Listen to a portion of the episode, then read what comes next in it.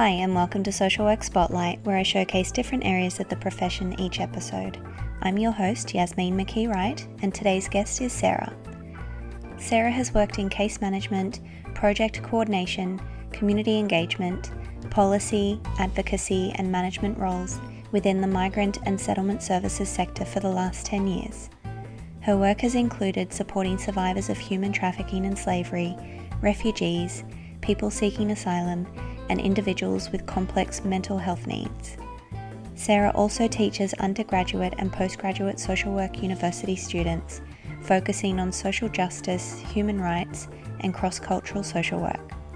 She has studied and worked both domestically and internationally and has a particular interest in the intersection between social work, mental health, and forced migration. Sarah won the Caseworker of the Year award within the Australian Migrant and Settlement Awards in 2014 and was also selected as a top three finalist in the area of migration for the European Development Day's Future Leaders program in 2015. So, I finished my social work degree in 2011.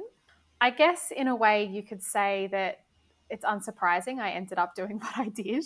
I was raised in a family where my father was a clinical psychologist and my mum worked in mental health. So, mm-hmm. very much spent lots of time around the dinner table talking about human rights and social justice and dignity and respect and privilege and ideas of privilege and, you know, being grateful for the life that I have. And I think that really set a baseline for my sense of identity and who I am and from there, I started traveling, and that really exposed me, I suppose, more broadly to how lucky I was with the opportunities that I had and just the diversity of experiences that different people have. And I originally wanted to be a psychologist, that was my plan mm-hmm. originally. But I started off at university doing social work, and I always had the intention of moving across into psychology. And in my first semester of social work, I really loved the holistic approach that social work had. I loved the fact that it saw individuals at the center of all the different interconnecting systems, you know, the how community and socioeconomic status and politics and family and culture and all the different systems at play can impact on an individual. And I really found that holistic approach quite powerful. And so I decided to stay and continue on with social work. Was there a point at which you can remember in your childhood, then having had some really robust conversations around the dinner table, that you thought, oh, I actually get what they're talking about now? I think there's an extra level of maturity for some of those concepts. And I'm wondering at what point it really clicked for you that that's what they do and therefore this is why I'm interested in it? Yeah, I mean, it's interesting. I, there's no real particular point in my life where it, it really clicked, I would say. Um, it seemed to be an, quite a natural progression.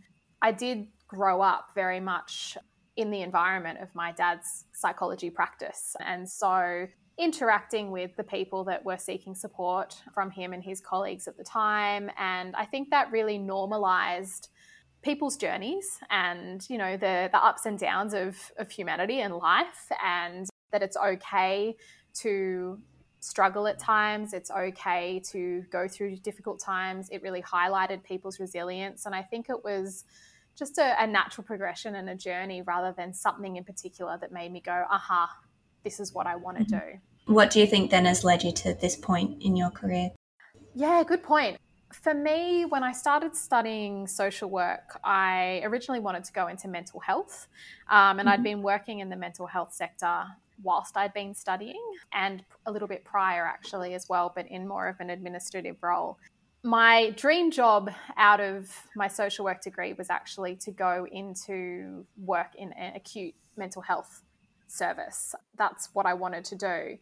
And then over time, as I was studying, I developed a real love for anthropology and sociology and cultural studies. And I really started to form an interest in cultural perceptions of mental health and how mental health is perceived and how trauma is perceived in different cultures and people from different backgrounds. I remember that coupled with some of the traveling and some of the experiences that I'd had when I was traveling really made me interested in that topic of cultural perceptions of mental health and within a human rights framework through a human rights lens.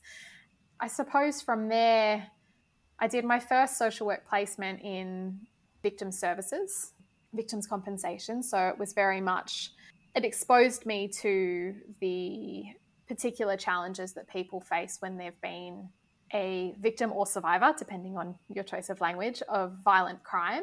And that coupled with my interest in cultural perceptions of mental health, I developed a really strong interest in forced migration. Um, and it was always a topic area that I was very interested in at university and in my learning. And I became very passionate about modern day slavery or human trafficking. So I started volunteering for an organisation, and then eventually I was lucky enough to have my final social work placement in a safe house for people who'd experienced human trafficking and slavery and slavery like practices, including things like forced marriage, servile marriage, or slave like marriage. And that was really the starting point, I guess, for my work that I started to do in forced migration more broadly. Yeah. And then you continued with more research. Yeah. So I started off in direct service provision. So I always, as a student, as a social work student, always saw myself as someone who I suppose would be in direct service provision, either in you know a more counselling role or a case management role, or you know program management, managing a service. And I did do that. I did do that probably for the first eight years or so of my social work career, and then over time, I started to become acutely aware of how structural barriers and systemic barriers really significantly impact on the people that I was supporting as a case mm-hmm. manager and ended up managing for a period of time a safe house as well. And I got really frustrated by that. And when I was managing the safe house, I had the opportunity to, I suppose, dabble in more policy and advocacy related work and some research as well. And that led me down a pathway of wanting to reevaluate where I saw myself as a social worker and that I really did want to try and tackle some of those broader systemic issues on a macro level through you know public policy work and advocacy and lobbying and research and so forth and so for the last four i would say three to four years now i've been in more project work, project coordination, research, and policy and advocacy work. And I'm really enjoying that because it allows me to channel some of those frustrations that I had as a social worker working directly with communities into the advocacy that I'm doing and hopefully see some changes, which isn't always easy in, in forced migration. Um, but yeah. Can you tell me about some of the projects you've worked on overseas? Yeah, sure. So, one of the projects that I was lucky enough to be a part of was over in Kenya. I worked for quite a large international non government organization at that time, and they were looking at developing regional solutions for people who are experiencing human trafficking in the Kenya West area. And whilst obviously you can't take one context, lift it up, and put it into a completely different environment. They wanted to invite me over there to one, develop networks and you know learn a little bit more about what that organization was doing uh, in the Australian context, but also they wanted to hear the approaches we were taking and what things may or may not be compatible. And so I was able to assist them as they developed or produced a situational analysis of what the context was there. And so we went to a range of different parts of Kenya and did community consultation, ran focus groups, spoke to people in the community to better understand what their experiences were. It was really interesting from a gender perspective because the male leaders in the community saw one type of human trafficking as a large issue, whereas when you spoke to the women, they saw a totally different types of human trafficking as a concern for them and that they felt they were at risk of. So, from a gender perspective, that was very interesting. Then, alongside uh, a number of the staff in that organization who were based in Kenya, we used some of that information that was gathered and we delivered some training to leaders in that organization and we worked closely with the UNODC as well and some of the other key not-for-profit organizations in Kenya to kind of develop a plan. And so I was only there for a short period of time, but I was able to sort of make my key recommendations and then continue on that relationship when I returned to Australia. Mm-hmm. Do you think it was particularly difficult from a cultural perspective to be received as a social worker in that environment? Um, Do you um, think they had a good understanding of what a social worker is and what your role or what your impact could have? Definitely, social work exists as a profession in that country. It's slightly different, you know, in terms of some of the finer details around the way the education is, I suppose, established and the amount of years maybe at university and so forth. But social work very much is alive and well and is taking place in Kenya.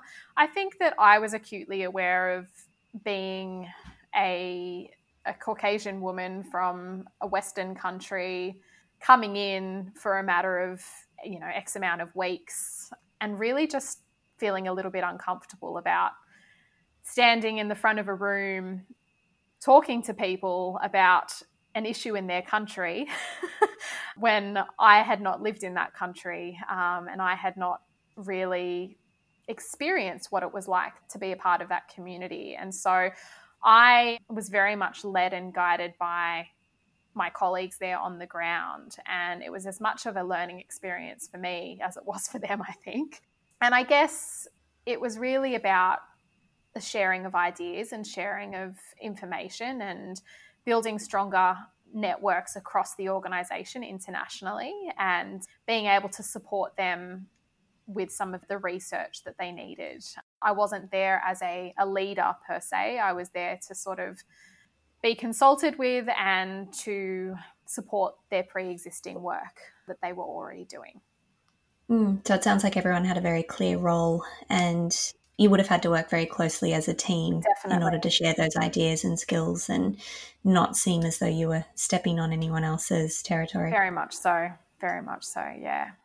And what's your current role? What does that look like? What's a typical day for you if you do have a typical yeah, day? sure. So, I mean, one of the things that I love about social work is there's just so many different roles and things that you can do and you know it's wonderful and there's definitely that diversity in my role so my role currently is i'm a policy and advocacy advisor for a large non-government organization in their social justice team and my role is to essentially be the policy lead on anything related to mental health and well-being and refugees and people seeking asylum for the organization and so in terms of day to day work and what that looks like. It can be anything from organising events to contributing to some of our campaigns and mobilising community to writing submissions or doing research to you know meeting with politicians and trying to advocate on issues that people feel very strongly about obviously community consultation is core to what we do and meeting with and being guided by people with lived experience that's crucial to the work that I do and community leaders as well. But it really does vary in terms of the day to day thing. And obviously, during the time we're in now with coronavirus, it's been quite reactive as well as policies are changing on a day to day basis and access and support for people is changing on a day to day basis. So it really does require you to work closely with other stakeholders and be creative and proactive and take initiative and be flexible, I suppose. Yeah. Yeah. And how has the restrictions with coronavirus impacted on your work at the moment? I'd say that the largest thing that, I mean, well, two, there's two areas, I suppose. The government has just recently announced quite a significant amount of investment into mental health, into their mental health package, which is really, really fantastic to see. So, from that perspective, that was wonderful. And there has been a few attempts by the government to address the needs of people who are on temporary visas. But what's been taking up a lot of my time recently is talking to people and engaging with stakeholders around the fact that there is a large percentage of our population who are falling through the cracks, which is people seeking asylum and other people on temporary visas. And so I've been working quite closely with some of the larger organisations such as Refugee Council of Australia. They're running a campaign at the moment called Nobody Left Behind. So, our organisation and a number of, I think, over 180 organisations have come together to try and advocate for essentially that all people living in the Australian community deserve a right to be safe and well during this health crisis. So that's been something that we've been advocating quite strongly on. The organisation I work for is a faith based organisation. So there's also been quite a lot of work being done across the faith based organisations to respond to this as well, because a lot of people are, as unfortunately, we're seeing more broadly in the Australian community, a lot of people are losing their jobs, a lot of people are losing their, their income. And as a result, people are unable to you know, feed their families and pay their rent and pay their utility bills. But then when you add on top of that, that people on temporary visas and people seeking asylum don't actually have a financial safety net. They're not eligible for Centrelink. And a percentage of them don't have Medicare either. And what does that mean in terms of one, their health rights, but two, their willingness to come forward if they are unwell? And, you know, is there some sort of a resistance to coming forward and seeking support if they do become unwell because they don't have Medicare. And so there's been a lot of advocacy done on that at this point in time. There has been an announcement from the Australian government to support international students, which is obviously very welcomed, but there's still a lot of people who are uh, being left behind. And, you know, as a social worker, when we're thinking about equity and we're thinking about human rights and we're thinking about treating people with dignity and respect during a health crisis, every person living in Australia deserves the right to be safe and to have access to healthcare and to stay well. And we've seen in other countries around the world where migrant populations have been neglected that that has actually contributed to an increase in the spread of coronavirus. So that's been keeping me very busy. yeah, sounds like it. It's been a long time since I've worked with multicultural groups and, and refugee groups. And I know that Australia guides its intake based on international events and, and turbulence overseas. Mm. But I'm wondering at the moment what kind of themes or trends or which vulnerable groups is the Australian government prioritising? Oh, that's a very good question. Well, I can tell you that definitely people seeking asylum are kind of at the bottom of the list. Mm-hmm. I think that the Australian government is attempting to, and probably state government as well, there's been some conversations with state government as well, attempting to provide better support solutions for people on temporary visas, for women or men and children on temporary visas who are experiencing domestic or family violence.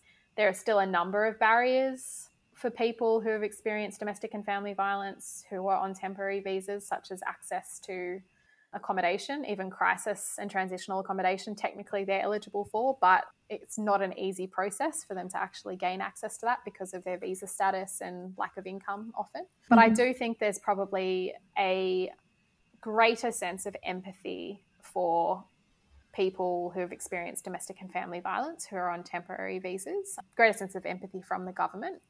But also, I think that more than anything, and probably even more so now after coronavirus because of the economic impacts, we're going to see that people who can fill skill shortages are going to be prioritized, I suppose, to boost the economy. And I mean, that's always been the case. It's about, you know, people who can boost the economy and can contribute to a better Australia, I suppose. That's always been a big priority for any federal government, and that's understandable from an economic perspective. But it very much is, and international students, I think that, you know, we're seeing now the government trying to be creative in the ways that it uh, you know they're looking at pathways for international students to be able to return to Australia and you know quarantine programs and you know what's the the best way to do that? Because again the international students are so important to the Australian economy. So I do think a lot of the priorities are driven economically and less so people who are in vulnerable populations. I do think that there is a level of empathy as well for people who have experienced modern day slavery over people seeking asylum.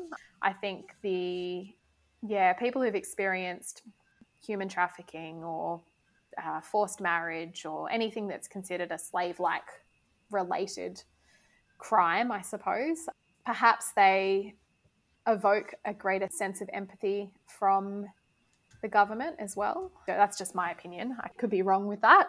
That's just from my experience. What I've seen is that there is funnily a divide between people who've experienced modern day slavery and people seeking asylum, even though they're often both experiencing persecution, but just in different ways.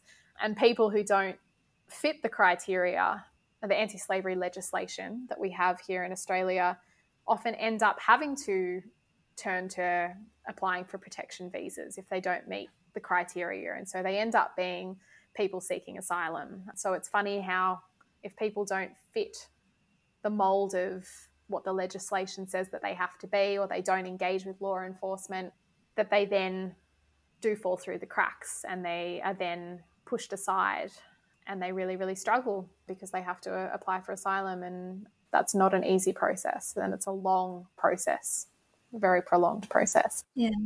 I would expect working for an NGO, you'd have some, or at least more capacity to be outspoken than you would if you were working for a government Definitely. department. How do you balance funding priorities with your need to advocate? So it's interesting because I worked for about five years for a faith based non government organisation and we actually received no government funding at all. It was all based off funding through donations and grants and corporate donors and, and so forth.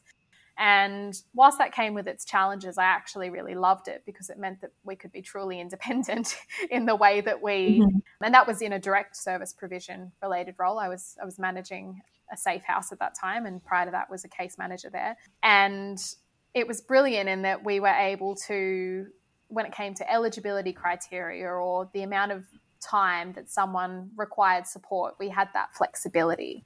I guess both in that organisation and the organisation that I work for now, being another faith based non government organisation, there's another added layer to it, which is ensuring that when you're doing your advocacy, you're also aligning with the values of that faith based organisation.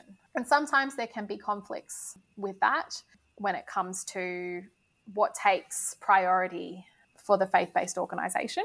And that's understandable. That's fine. Every organisation has values and, you know, principles that they align themselves with, as does social work. So mm-hmm. I actually had a break from working in the NGO sector and worked for government for about a year just to you know give it a whirl and see how i found it. Um, and i really struggled. I really really struggled. I could see the value and the importance obviously of the role of social work in a government agency but i really struggled with not being able to advocate strongly on particular issues. And i sometimes struggled with feeling like my work felt tokenistic in government, which it wasn't but it felt very different to working in a non government organisation where you could speak louder about issues that you cared about. And so, upon returning back to the NGO sector about a year and a half ago now, I've realised that NGO land is very much what fits best with with me and my values and my beliefs and you know working very much from a human rights framework in the work that I do whether it be direct service provision or policy and advocacy and I'm grateful in that in the role I'm in now I work for an organization under a CEO who isn't afraid to use its voice. And I think that sometimes working for a faith based organization who does have very strong values around social justice or integrity and dignity and respect, which cross over very, very nicely with the AASW's Code of Ethics and, and social work values and principles, it almost can be used as a means to justify being louder about and you know advocating louder for the issues that you really care about. And so I haven't found it too difficult raising my voice in the work that I do, working in the NGO sector. But I think that that's partially because the role that I did for five years with the other organisation and this role have both not been heavily funded by government and have not required me to report back to government on the work that we're doing in such an intense way. They've been unable to dictate the rules and, and ways that we go about our work, which I'm very grateful for. yeah. So it sounds like in the NGO settings, you've felt a bit more of an immediate or maybe an obvious impact for the population that you're supporting, and perhaps the role direction can be more easily influenced in the NGO. So you've developed all this great data and information on the people that you're supporting, and you can feed that mm. back more easily and say, this is the direction that the program or the project Definitely. should be taking. Definitely, yeah. I think that is one of the key benefits of working for a non government organisation. And some people, you know, they're clever and they're smart and they're able to kind of make it work within the government sector. I wasn't able to do that myself in the roles that I was in. But it's that's not to say that, you know, the role of social work is very important in government organisations as well, in a variety of different ways. But I find that there is a little bit more flexibility in terms of, and perhaps it's because I work in quite a political area as well, being forced migration. I think that you kind of need to work for an organisation that's a bit gutsy, a bit, you know, is willing to take a risk and has strong values underpinning why they're willing to take that risk. And that often does come when working for, particularly I found when working for a faith based NGO, those values can be even stronger, I suppose, because they're coming from a position of, of faith. And that seems to work. The gutsiest or most risk taking people that I've met in the NGO sector have all worked for faith-based NGOs. So um, that's been interesting, an interesting observation for me to see. For sure. What do you love most about what you do? I think it probably goes back to being able to tackle those issues on a broader macro level, those issues that I felt like often as a social worker in case management or direct service provision felt like I was banging my head against a brick wall and I felt like I wasn't getting anywhere feeling like I'm able to allocate the time to have conversations with people and develop innovative ideas and solutions and actually have the time to pursue those on a broader level. Because when you're a social worker working on the ground in a grassroots organization, you know, as a case manager in community development or whatever it might be, you have to be very reactive and you don't have the time necessarily to sit down and plan and to do some of these other things and tackle these issues on a broader macro level. But one of the greatest challenges that I faced when I was working as a case manager was the systemic barriers that were impacting people's lives. The fact that someone got diagnosed with cancer, but they didn't have Medicare rights and without access to proper health care, what were they going to do? And they couldn't return to their country of origin. You know, just some really, really horrible systemic barriers that stripped people of their fundamental basic human rights. So, feeling like I can try and tackle those on a broader macro level is probably the thing I love most about my job. And also, I think it can be hard in the forced migration sector because it's highly political and often you feel like you're coming up against a brick wall a lot of the time. But I also think that within that sector, we have some of the most inspiring, brilliant, creative, innovative minds, real change makers, people who are so passionate about what they do that they don't care what the consequences are going to be. And that's really powerful and really reinvigorating when you're working in what can be sometimes quite a challenging space. And the resilience that people have, particularly, I suppose another thing that I love about my job is just how much the community and people with lived experience are leading the work that's being done. You know, there's some incredible initiatives. There's a a group called NRAAG, N R A A G, which stands for, let me remind myself, National Refugee Led Advisory and Advocacy Group, refugee led entity that basically creates a space for people who are former refugees or have former refugee backgrounds to lead and basically take the lead in key decision making environments and they're they're incredible so being able to work in an environment like that where you have these incredibly smart intelligent educated people who also have lived through some of the experiences that people live through when they're experiencing displacement is really inspiring. And I love that about my job as well. You've just reminded me of an example when I was working at a hospital that was also faith based and didn't receive a whole lot of government funding. Uh, we had a gentleman who had been admitted to the palliative care ward and he was on his last legs and he was not in contact with family overseas. He wasn't on a permanent residency program, like he had no access to Medicare. And the hospital just knuckled down and said, you know what, this is a human rights issue. They managed to fly in his family, get in touch with them from overseas, fly them in, and have them there for him and have the amount of support that he needed in a hospital setting on his last days. And I guess that goes back to those faith based organizations being advocate for someone to have that dignity upheld and having, I guess, what you'd call a good death yeah. or even a good life. Yeah, definitely.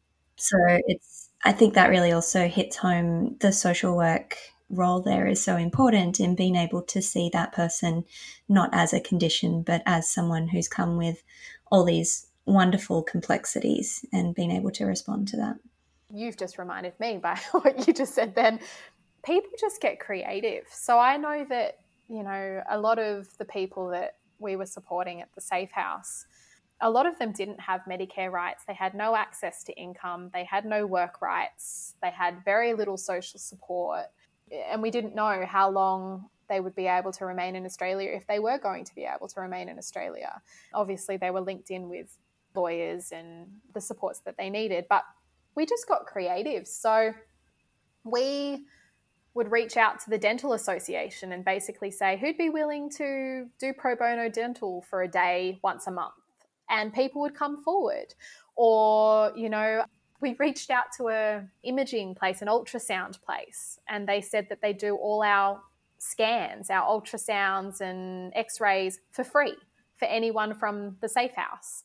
The organization i worked for built a partnership with a local hospital who when clients who unfortunately, and, and we only had a few, but who did get diagnosed with a chronic health issue or cancer or whatever it may be, they would organize for a surgeon or a specialist to treat that person for free.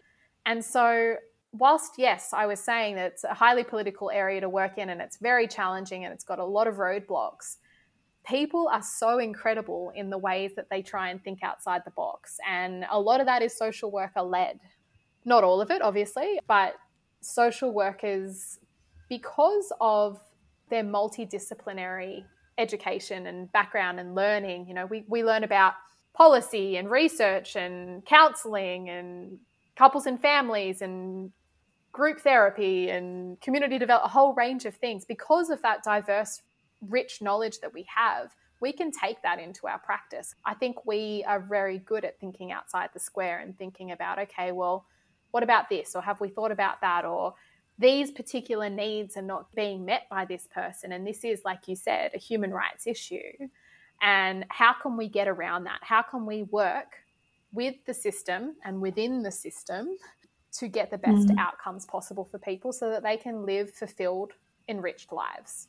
So, yeah, I, I really, there's some pretty incredible people in the sector, I would say and you know a significant percentage of those are people who also have lived experience and i love the fact that that sector the forced migration sector does value that i think in some ways more than some other sectors do which is really great i think also in many ways we're across the board generally not timid yes. so we're not concerned about making those partnerships because we can see the benefit for the person who's providing the support mm. as well. So that dental organization or any of the other organizations that would have or the individuals who would have reached out and said, "Yes, actually I'm interested in doing that." That's great experience mm. for them. That's something that they can enjoy and and develop as part of their practice. Sure. So it's not as though it's a one-sided Definitely. Thing. Yeah. What would you say is the most challenging part of your job then? So I can talk more broadly in terms of my job as in working in the sector I'm in, and then I can talk about my role specifically. I think more broadly, the challenge of working in the forced migration sector is unfortunately over the years, outcomes for people seem to be getting worse, not better.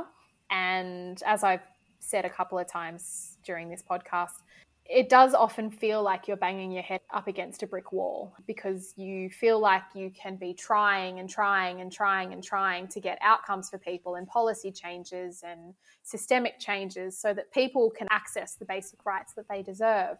And it feels often, nine times out of 10, you don't get there.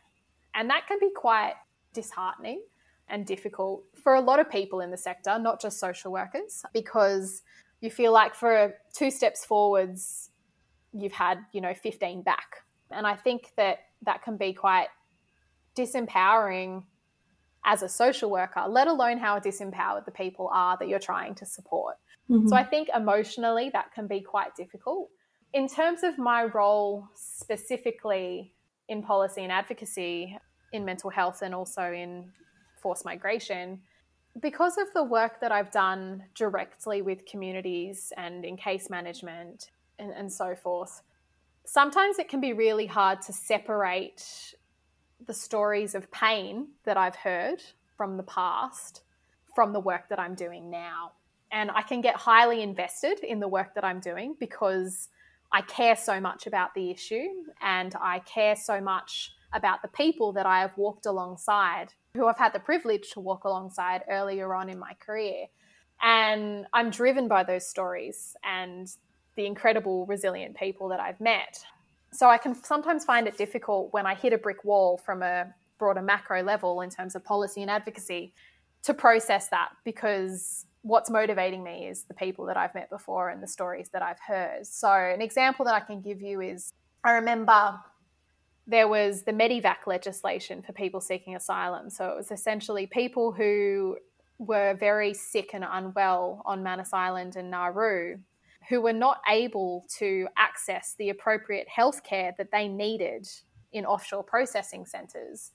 Legislation was passed so that they could be brought to Australia to receive the medical treatment that they needed to become stable and then would return mm-hmm. to the offshore processing centres in, for example, Manus Island. And that was a huge win for the health rights of people seeking asylum, some of which had been on that island for seven years in an indefinite situation of not knowing when they were going to leave.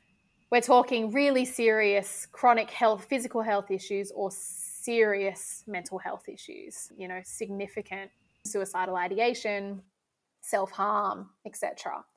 And the moment that legislation was passed, the federal government started appealing.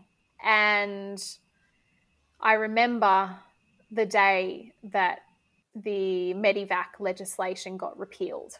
Suddenly, there were all these people stuck in Manus and Nauru, uh, well, in Manus, who were very unwell, and the Australian government had essentially, and this is a bit political what I'm saying here, but essentially symbolically said, your mental health and your physical health is not as important to us. It doesn't matter. And you can just get the treatment that you need in the place that you're at, even though it had been proven that they were not able to get the sufficient medical help that they needed on the ground in those places. And I remember when that happened, and I was watching it on the uh, on the news, and then I just went to the park across the road from my work, and I sat there and I cried for about two hours. There are times when you just feel like things are just getting worse and not better, and you know there's a real sense of despair sometimes and i think that's where i'm talking about finding it hard sometimes to separate the stories and the lives of the people that i've known from the work that i do because when that Medevac legislation was repealed it was the faces and the stories of the people that i had met before that i remembered and so I think it's deeply personal for me because of that. It's because of those incredible people that I have met. So I think that's a challenge. But, you know, that being said, I sat there in the park and I cried for two hours and I spoke to one of my friends and I went for a walk around the park. I remember saying to one of my friends, I'm just going to feel really, really crappy about this today. I'm going to feel really awful. I'm going to feel like everything is hopeless and in despair. And tomorrow, I'll have a shower, I'll get dressed, I'll put on my work clothes, and I'll get back to it because that's what you have to do that's just what you do. The sector was in mourning when that happened because I don't think you have people who work in the refugee sector who aren't deeply passionate and don't deeply care. It's just one of those sectors that people just are so mm. emotionally connected to the issue. And that's what we did. We all came back together, you know, the next day and we all kind of took a big sigh and went, oh, okay, what can we do now? And, and that's what we did. And that's where, you know, passion and your values and where social work being a values driven profession really comes into play because that's what motivates you even when it's hard is you know for someone like me it's so important that my values are aligned with the work that I'm doing. And social work is a values driven profession. So that very much motivates me to keep going when things are tough so you you talk to people pretty much on a daily basis about pain, be that physical, emotional, displacement, uncertainty. I feel like we need to have the VT chat.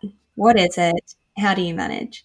that is a very, very interesting and topical question.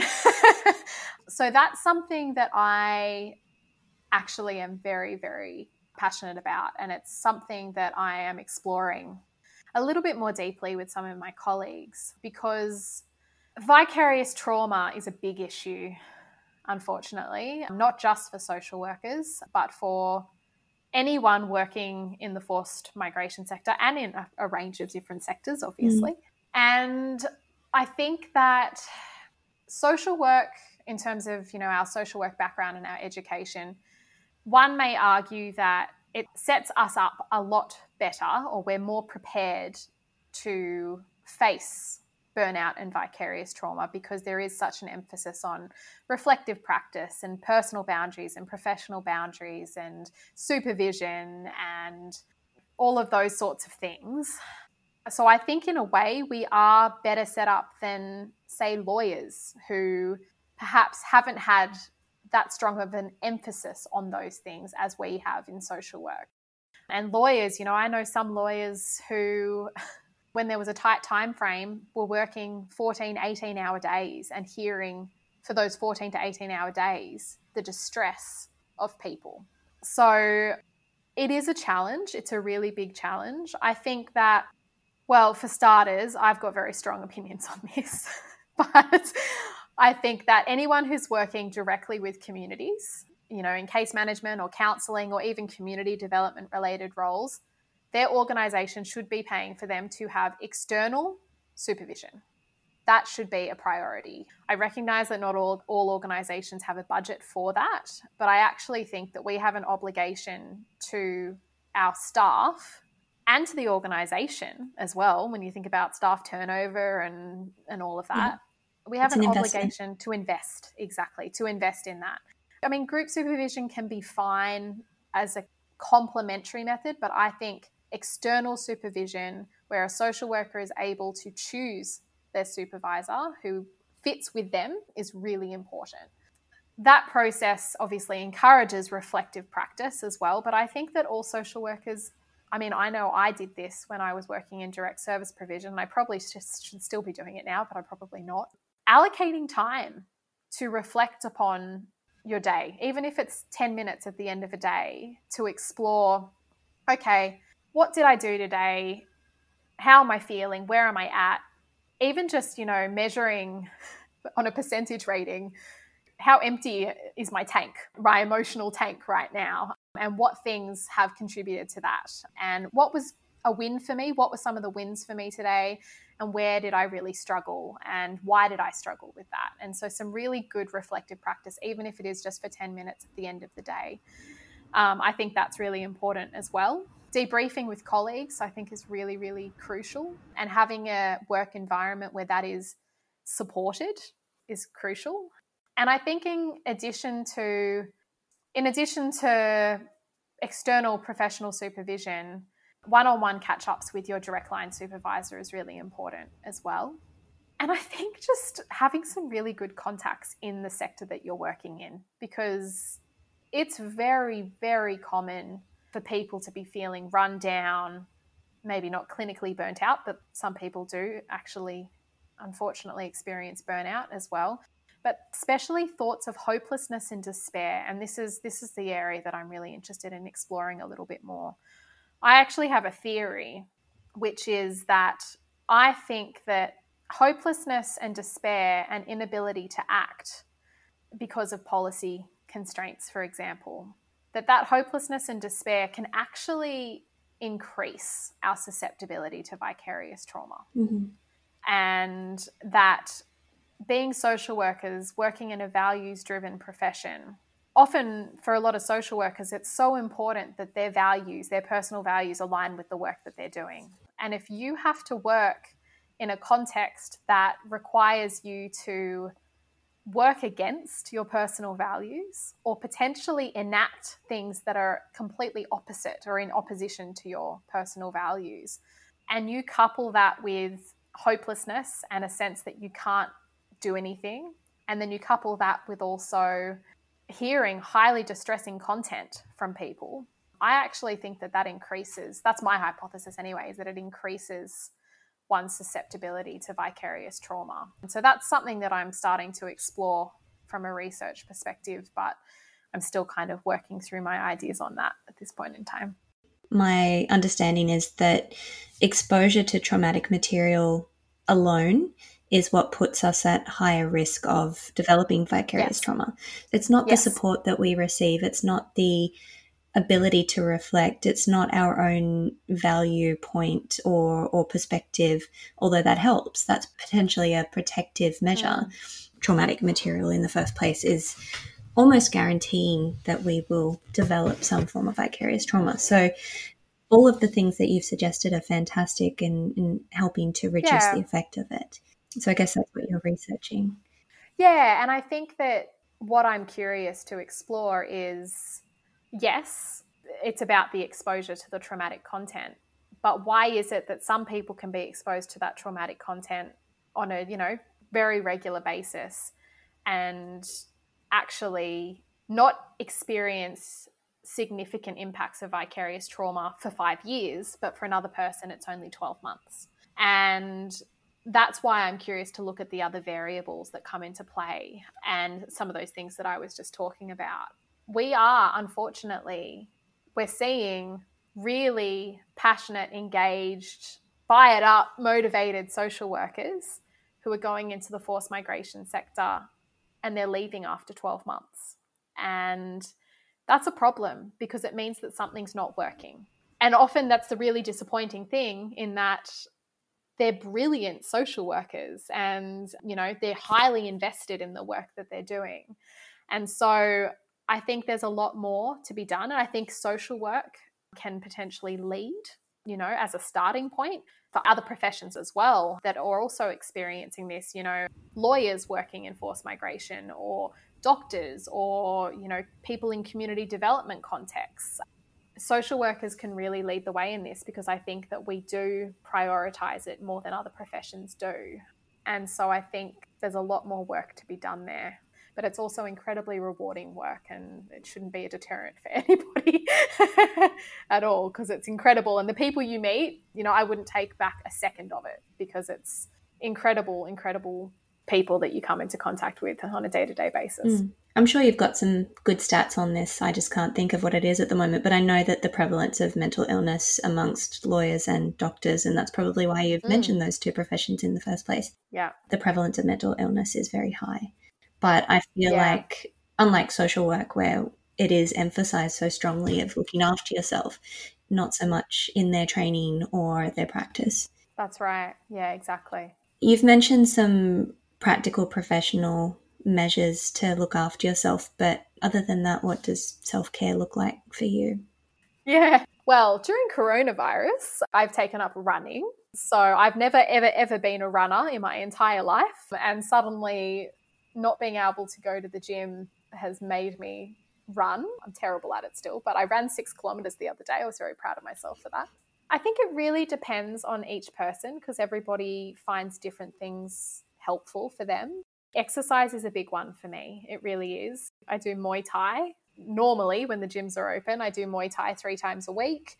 I do dance classes. I do Pilates. So I do use exercise a lot because I find that it gives my mind a break because all I can focus on for that hour or however long it is is getting through the exercise.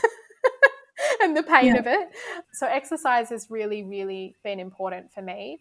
Connecting with friends and loved ones is really, really important. So being able to go out to dinner with friends, which, you know, has been challenging actually during coronavirus. Mm-hmm. You know, going out to dinner with friends or going for a walk with them, connecting with people has been really crucial. Getting enough sleep is a big one for me. I've always needed more sleep than other people. So I notice that when I'm starting to slip and I'm starting to feel stressed out, I go back to the basics. So, good food, good sleep, good exercise, good friends.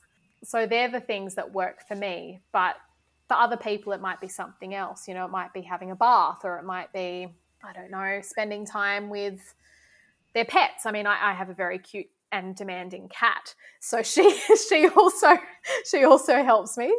But I think it really is about coming back to yourself and recognizing what rejuvenates you, what gives you energy. And that really does differ for each person. And I think that takes a level of self awareness and understanding of what is going to bring you energy or bring you calm or relaxation. And what works for me may be the opposite of what works for someone else. Someone else might completely want to curl over and not think about Muay Thai ever or running ever, um, and think that that's you know hell to them or something like that. So um, yeah, I think it really does depend on each person. Sure. Where do you see this career path taking you in the future? Because it is quite unique, I think. Yeah, it is. It is. Um, I think so. I've got a master's in international development, specializing in refugee and forced migration. So I see I see two potential pathways for me. One is I've got a really big interest in the intersection between international development, social work, and mental health. So it's possible, I don't exactly know what that would look like for me, but it's possible that I could take the international development pathway, but in terms of that intersection between mental health and social work and, and international development, but I'm not sure what that looks like. The other area is I teach social work at a university and I've done that for a couple of years now. And I also, you know, take on students and have been a liaison visitor for social work students. And I've done that for about five years now. So I'm considering the possibility of moving more into. I don't think I could be a full time academic. I don't think yeah. that would work for me. But you know, potentially a research centre that's related to forced migration or something like that within the university sector, either forced migration related or going back to what we were talking about before, you know, that connection between. I've got a real interest in vicarious trauma and social work and potentially doing some more research in that field. So I think, you know, potentially doing a little bit more teaching or moving into the university sector in social work is another kind of pathway for me. But I think I'll always need to be able to do some form of advocacy in the work that I'm doing because I'm just too outspoken.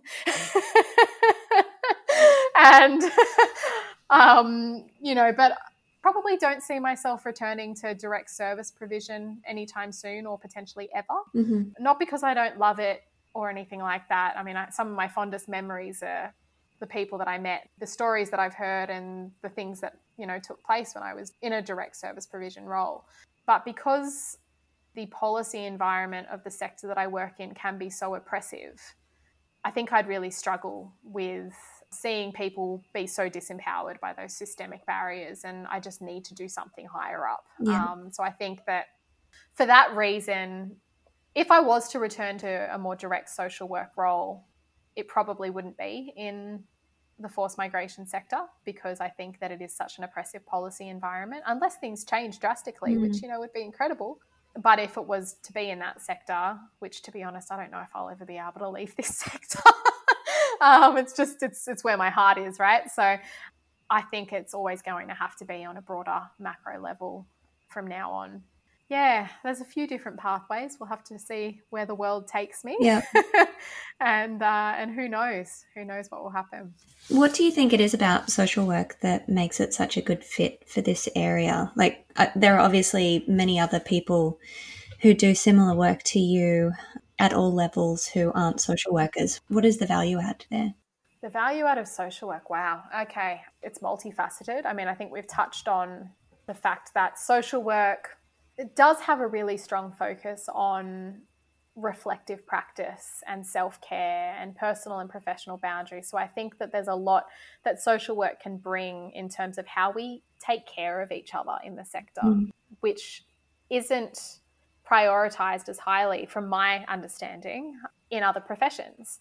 So I think that social work is in a position of leadership when it comes to how do we best support our workers who are supporting people in, in this sector. Mm. So I think from that perspective, there's a huge value adage. I think that social work, more than other professions, has a really good holistic view of how systems interconnect and interplay and how that can impact on an individual and their immediate family and friends and their community and their cultural group and their state and their country and their you know their position in a wide range of different systems. And i think that that is something that other professions may not have at the forefront of their mind as much as social workers do and we really do have an innate ability to see those connections between the differing systems and how what those relationships are and how they interconnect and where the tensions lie and in a way how to best use those systems to get the mm-hmm. best possible outcomes for people and how to be creative again i think that goes back to something else we were talking about earlier social workers because we have such a multidisciplinary educational background in terms of what we learn in our degrees, we can be really creative in the ways that we work and the ways that we create solutions. And we also probably have an understanding, we're able to empathize with people in other professions who are working in the sector. So our background and education in socio-legal practice allows us to connect with lawyers who are working in force mm-hmm. in you know in my circumstance in forced migration so the socio-legal understanding is helpful from that perspective and for us to understand how the legal or visa status of someone seeking asylum has such broader impacts on their health and their income and their employment status and their social connections and you know all of that. Our background and education in more therapeutic interventions allows us to communicate and build relationships with psychiatrists or counselors who may be supporting the people that we're assisting but it also allows us to provide that emotional support to people on the ground as well. So i think that the multidisciplinary aspect is really really beneficial as well. And i think finally and I'm probably missing a whole range of things, but because it's a values, I keep going back to this, it's a values driven profession. We have a code of ethics that very, very clearly outlines values, principles, ethics, the way we should be doing things, and it's value laden language. It's human rights based approach. It's, you know, about treating people with dignity, with respect, talking about equity, talking about, you know, cultural considerations. And I think that because of that, I mean, I'm sure there are other professions that, you know, you could argue are values driven, but I think that social work is quite unique in the way that values are very much at the forefront of how we practice in a lot of ways. And that intersection between our personal values and our professional values and mm-hmm. how we develop, you know, our personal practice framework, whatever that looks like, based on, you know, our education and our own lived experience. We're acutely aware of the values that we have and acutely aware of the values of the profession and how they interconnect and interplay with each other in the way that we connect with people and the work that we do. Yeah. So it sounds like there needs to be a bit more priority for funding bodies and governments in supporting the organizations and the individuals to look after each other as a deliverable. Definitely. So not just demonstrating an impact to the clients or to the communities, but maybe having something in a priority set or here's a key deliverable for your organization look after each other because mm. inevitably then you're building your team you're building your capacity and you're going to be able to do a better job overall but also what does that look like you know so i think that it's one thing to say have a deliverable of look after each other but people's perceptions and people's misunderstanding of theoretical frameworks as well sometimes means that it's very subjective. What looking after your staff actually means in practice is very subjective, depending on the organization, depending on the leadership, you know, all of that. I remember working for an organization where they proudly said that they worked from a strengths based approach. And their idea of a strengths based approach was essentially not doing anything to support the client. And so, you know, it was very much a if a client asks for your assistance with something, you tell them that they have to do it themselves because otherwise you're not working from a strengths based approach. I really challenged that, and I actually, you know, I remember getting into a few heated discussions in that particular workplace. Can't imagine um, that.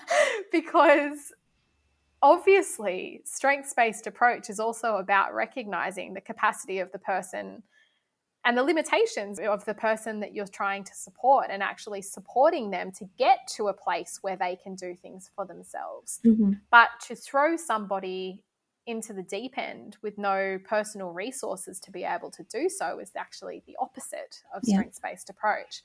So I think that there's a bit of a lack of understanding of these theoretical concepts that organizations throw around. You know, I think trauma informed care and practice is another one that people misunderstand and don't properly implement in organizations because it's jargon that's thrown around without actually any sort of comprehensive understanding of what it looks like in practice. So I think that we need to be, if we're talking about, like you said before, deliverables of looking after each other, we need to be really clear and really specific, unfortunately, about best practice says social workers should be accessing external supervision.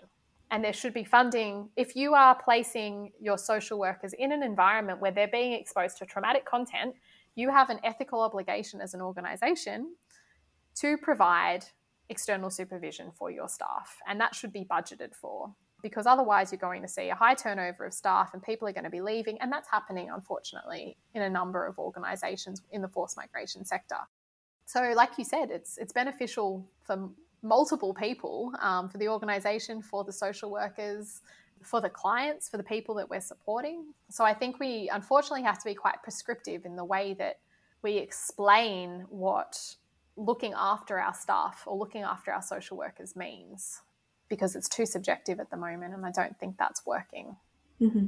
What changes have you seen in this field over time? You mentioned earlier that the outcomes are getting worse, not better. Yeah. So, what are you seeing there?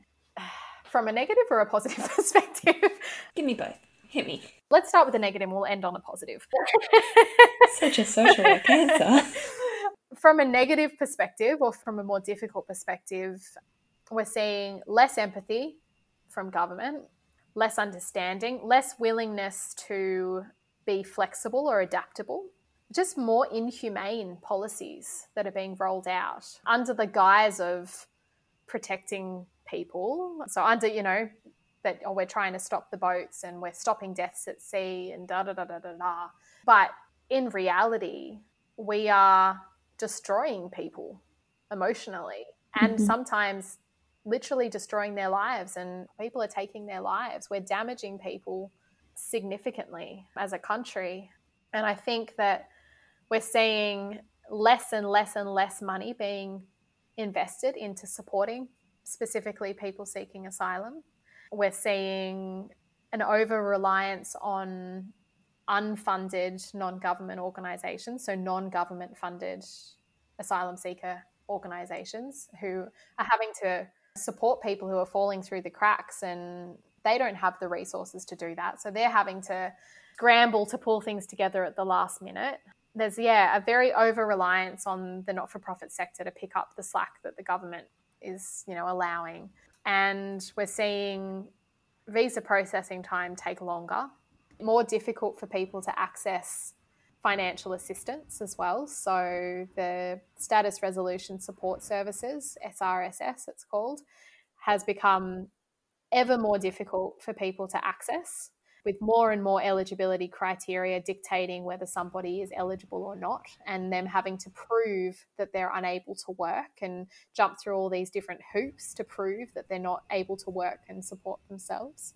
So it's a pretty, uh, I mean, I know it sounds horrible, and it's a pretty dire situation for people seeking asylum who are in Australia right now, let alone people offshore who are not being adequately protected in terms of their health needs, even more so during this pandemic. And people in immigration detention during this pandemic are not able to sufficiently physically distance themselves from one another, all the way down to little practical things. Like we know that during coronavirus, in the immigration detention centres, they put hand sanitizer dispensers all over the place, but they were only filling them up once a week. So they were running out after a day. Even down to the finer details, it's just they're an oversight, they're not a priority. And these are human beings who have suffered through horrific, horrific circumstances and have lost family and have lost friends. They're already terrified. Don't make them more scared. Exactly. And don't deprive them of their health rights. you know what I mean?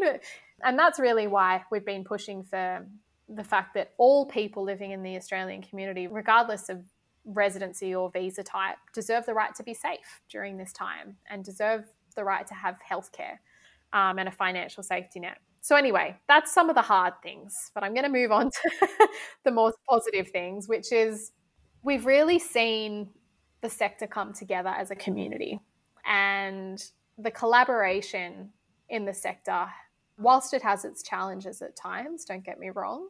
And I think that part of the challenge of collaboration comes from the fact that we're having to compete over such finite resources and funding and grants and stuff like that. So that that creates challenges for collaboration in the sector.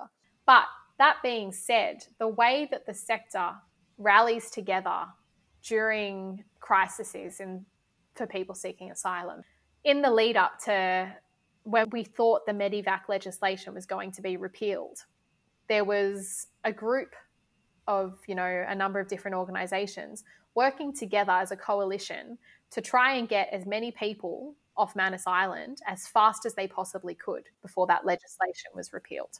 And they worked together to do that. And they got, you know, several hundred people to Australia to receive the healthcare that they needed. So that's incredible. You know, we see agencies coming together and saying, okay, well, we've got 15 of the most highly vulnerable people who all have no work rights, no study rights, no access to income, no Medicare. I can provide them support with housing, if you can provide them some support with financial assistance, if you can link them in with your healthcare provider that you've got a relationship with, and holistically supporting that person and not in a way that's making them have to shop around either, because as we would know, transport, costs money, moving around is time consuming. So, doing it in a holistic way where the person has wraparound support and filling in those gaps where there are resource shortages. So, that's really, really incredible as well. And some of the advocacy work that's being done by organisations like Refugee Council of Australia is just incredible. Refugee Council of Australia very much supports refugee led leadership.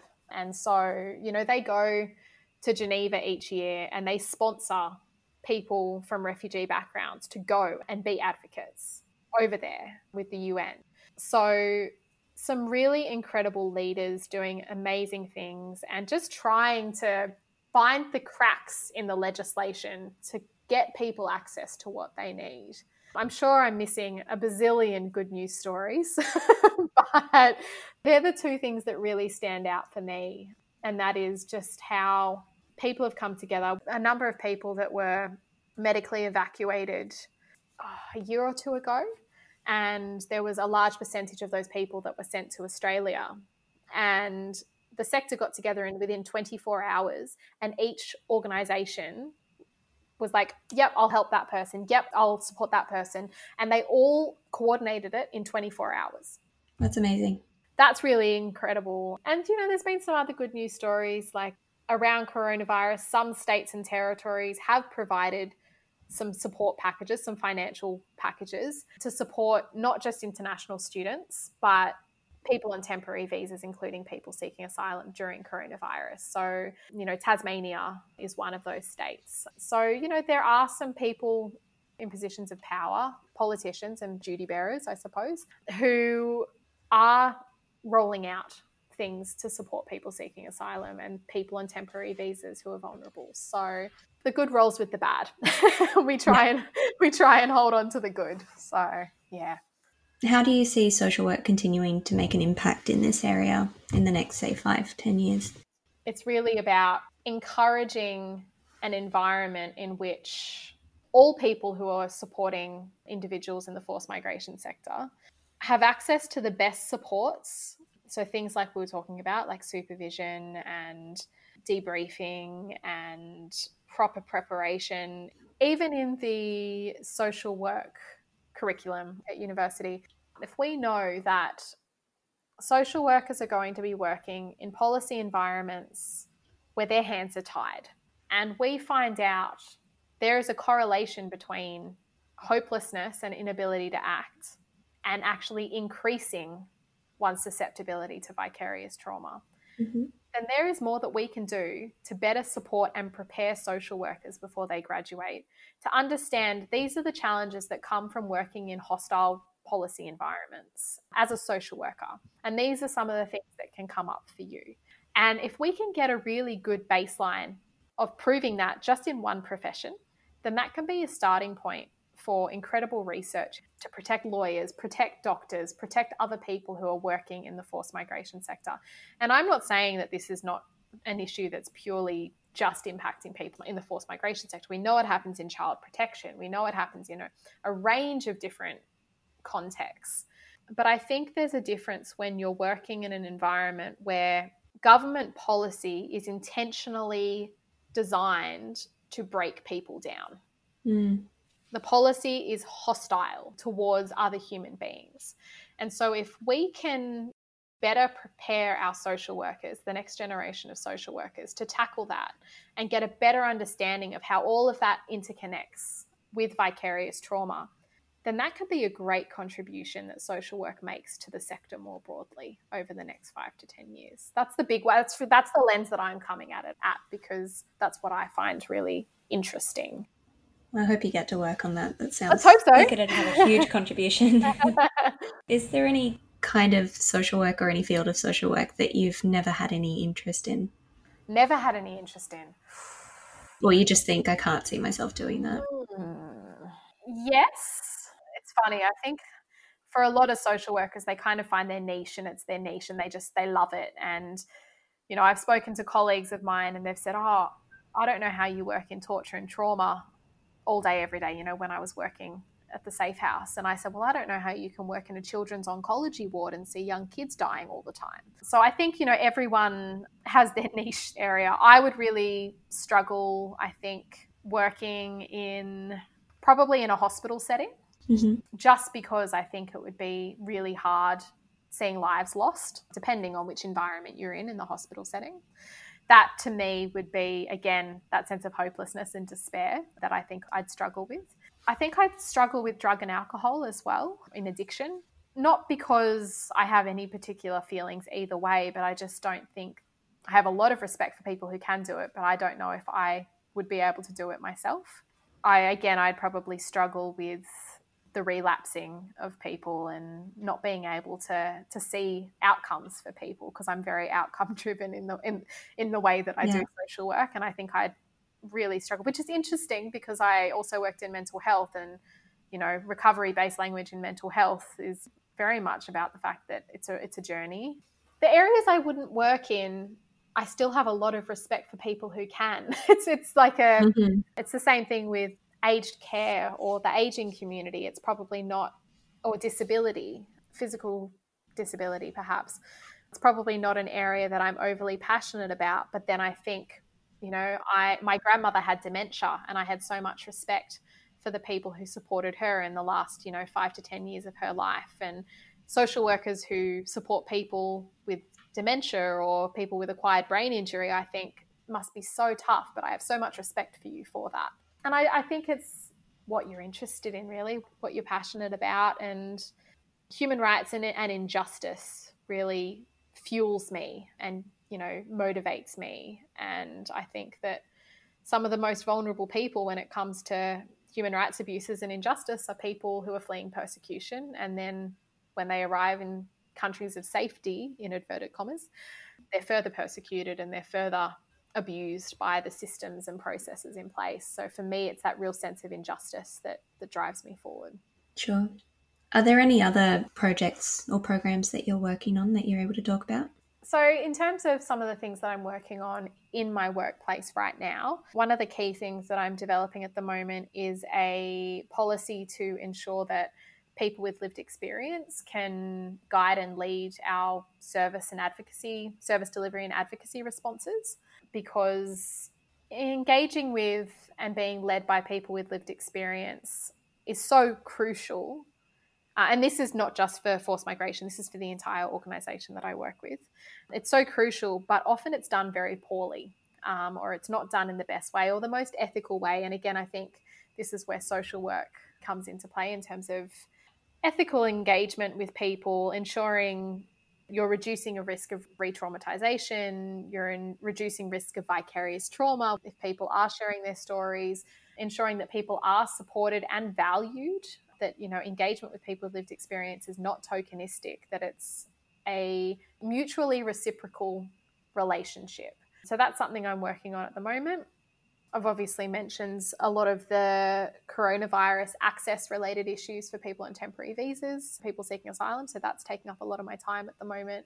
Some other issues we're looking at as well, which are quite interesting, and they're not in my normal field of work that I usually work in, is we're looking at as an organization whether our organization should use its voice to advocate on climate change. And obviously, we are seeing a number of climate change related environmental impacts at the moment and events and you know, the bushfires and the droughts. And we're seeing a lot of impacts on communities which have been at the minimum correlated with climate change. And it's impacting the communities that we assist as an organization. And therefore as an organization should we be taking a position and having a policy statement on climate change as an organization. So that's another area that I'm looking at at the moment, doing some consultation with, you know, different people who are part of the organization and community consultation with people. That's quite interesting. And another area we're looking at as well, which is quite controversial for some, is drug law reform. So I found that really interesting because they're two areas that are kind of outside what I normally do. Never a dull day. No. Are you sure you're just one person? That's a lot. yeah, I think it, you know it, it, comes as I'm sure a lot of social workers will say. It comes easily when you you care about the work that you're doing, and you know a good job is is a job that doesn't feel like work. But also is very important to you know have good boundaries and, have breaks and, and, all of that. Um, that's definitely something that I have learned over the years. Being very passionate about what I have done for work for a very long time. I did have a tendency in my earlier years to sort of run myself into the ground and go very, very hard. It's easy to do that when you care about what you're doing and when you really, really care and you're really invested in what you're doing. But I think that it's important to be conscious of that. If you are the type of person that kind of runs a million miles an hour and wants to say yes to everything because you're really excited about it and you're really inspired and motivated and invigorated by the whole process, it's really important to recognize that and then make sure you allocate time to come down, that you learn how to say no, which was something that I had to learn fairly early on and probably didn't learn early enough. That would be one thing that I would suggest. I guess that really hits home the importance of collaboration then and surrounding yourself with people who might be able to take some of that workload from you Definitely. and that you can trust to do that because Definitely. your work will never be done. No. So, how do you then, as you said, create those boundaries? How do you make sure that you do have time to do everything else? Exactly, exactly. And I think it's harder when I found it more difficult anyway when I was in a direct social work role um, in case management where I was at the end of each day going home and thinking, if I leave right now, this person may not, you know, how, how do I know that this person who's been self harming or has thoughts of suicidal ideation, and I've done safety planning with them and, you know, we've got a contract in place, how do I really know when I go home that they're going to be okay? Mm-hmm. I really found it more difficult when I was working directly with communities and with individuals because of what I felt was a sense of responsibility on my behalf. And I think that that's something that is really important to be explored in supervision and in your own reflective practice as well is like what you said, realizing that you can't be everything to everyone, that you're there to support and walk alongside people so that they can get to a point where they can empower themselves and be their own, you know, self advocate. And that you can't support them if you don't support yourself. And that means that, you know, you do and you should rely on and depend on your colleagues and you know depending on what position you're in your direct line manager and trust your colleagues to take over when you need to. And collaboration's crucial. It's really really crucial. I think that it's especially important in a environment where you feel like you've got a lot of roadblocks. It's even more important i suppose. Mm-hmm. Yeah and if people were wanting to know more about social work in this field, where would you direct them? So, are there websites yeah. that you recommend, reading, media? I know that there have been some really great documentaries and movies that have come out. Mm-hmm. Was it Chasing Asylum? I think was the That's title. one of them. Yeah. Yeah. Yeah. Yeah. Yeah. There are. There's there's a number of. I mean, obviously, I think a good starting point is the National Refugee Led Advisory and Advocacy Group, NRAAG, which, as I said, it's that refugee led entity that creates platforms for the voices of former refugees and people from refugee like backgrounds to participate in key decision making processes. But they also have some really fabulous resources on there around the importance of lived experience. So I think from that perspective, it's very important. These aren't necessarily all social work specific, but it's kind of correlated. Refugee Council of Australia is fabulous. They have, you know, statistics and general information and stories and whole range of things. Some of the really grassroots innovative service delivery organisations in New South Wales are Jesuit Refugee Service, Asylum Seeker Centre, and House of Welcome. So they're all unfunded, so they receive no government funding at all. But they do incredible, innovative, amazing things. RACS, which is the Refugee Advice and Casework Service, from a socio legal perspective, is very good. From a mental health perspective, STARTTS as well, which is the Service for the Treatment and Rehabilitation of Torture and Trauma Survivors. So they've got some really great resources in terms of mental health and in a whole range of different languages as well, which is fabulous. And then the ASW also put out a document a couple of years ago. And it was a scope of social work practice with refugees and asylum seekers as well. So I don't know if they've done anything more recently than that, but I think that that's worthwhile having a bit of a read of, and there's a whole range of, you know, um, NGO guidelines for working with people who've experienced slavery or human trafficking or forced marriage or people seeking asylum. Um, there's a whole range of resources like that. I'm happy to send you through things as well if you mm. have the capacity to put them Thank up you. on your platform. Yeah. There's a lot out there, so I can send you some links. Perfect, thank you. And that way, people, if they're interested in reading further, they can just go off and do their own. Yeah, definitely. But if people have more specific questions about statistics um, as well, they're welcome to contact me. Or you can also find some of that information on the Department of Home Affairs website. They release reports, I think it's on a quarterly basis. So they've got some of the more general statistics, not everything, but good statistics are also on Refugee Council of Australia's website. Mm-hmm. And is there anything else before we go that you wanted to maybe talk to social workers about or future social workers about what you do? Mm. No, I just think that it's really important, and I've reiterated this, I'm, I'm like a broken record. It's really important to take care of one another in the sector. I think that sometimes working in the forced migration sector, it forces organizations and people, and it's awful, but they have to sort of compete over resources and you know everyone's so time poor and pressured i mean it's it's probably the same in a number of other sectors as well but everyone's working towards the same common goal.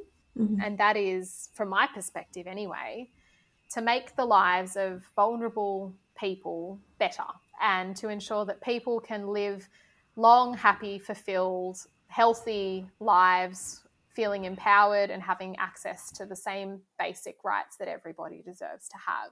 And so I guess just being kind to yourselves, realizing that you can't you can't be everything to everyone and that sometimes it can feel like you're banging your head against a brick wall, but you you're one in it sounds really cliche what I'm about to say, so don't judge me for it, but you're, you're yes, you're one drop in the, what is that saying? You're one drop in the ocean, but that ocean would be one drop less if you weren't in it. Um, and I know mm-hmm. that's very cliche and a bit corny to say that, but it is true. Each person makes a difference in this field of work. And even if you walk away at the end of the day and you have had one positive interaction with one human being that has made their life easier, that's a win.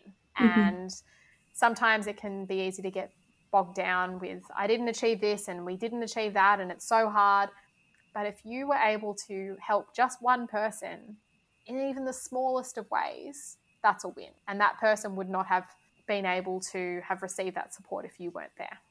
And you're not on your own. There are many right. other little droplets out there. That's exactly right. Yeah. So that's probably all I need to say about that. That's amazing. I'm so grateful for your time. This has been such a wonderful conversation, and I could go on forever because it's just so fascinating. But I really appreciate you taking the time and coming on board and putting yourself out there. And as I said, I'll put links to all of those wonderful resources. And yeah, if anyone wants to continue the conversation, it sounds like you're open to it. Very open to it. Yeah. And I thank you. And thanks for um, inviting me along and for having a chat. It's been great. I could talk about social work and forced migration for hours. So I'm glad you put a stop to it because I would have just kept on going. Thank you so much. Thank you.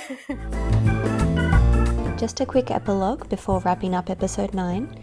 In our interview, Sarah spoke of a lack of financial safety net for people seeking asylum during COVID 19 and how some states had invested in support packages. After recording this interview, the New South Wales government announced a $6 million support package for people on temporary visas, including people seeking asylum. Unfortunately, only 1.5 of that 6 million is strictly for people seeking asylum to assist with food, medicine, and housing, as well as half a million dollars to support the work of frontline agencies. This only just skims the surface when considering that there are around 40,000 people seeking asylum in New South Wales alone. However, some investment by our state government is better than no investment. Thanks for joining me this week. If you would like to continue this discussion or ask anything of either myself or Sarah, please visit my anchor page at anchor.fm slash socialworkspotlight. You can find me on Facebook, Instagram, and Twitter, or you can email swspotlightpodcast at gmail.com. I'd love to hear from you. Please also let me know if there is a particular topic you'd like discussed or if you or another person you know would like to be featured on the show. Next episode's guest is Scott, who came to the profession after having initially worked in cabinet making, hospitality, and pastoral work with young people before finding an innovative approach to social work through development of the Australian Social Work in Schools program. Scott is now the Social Work in Schools project officer, focusing on building and maintaining partnerships with schools and developing resources. He also teaches a number of mental health units at the University of New England, translating his skills and experience across social work, pharmacy, nursing, and sports and fitness psychology. He is also a supervisor of social work students on placement. I release a new episode every two weeks. Please subscribe to my podcast so you are notified when this next episode is available. See you next time.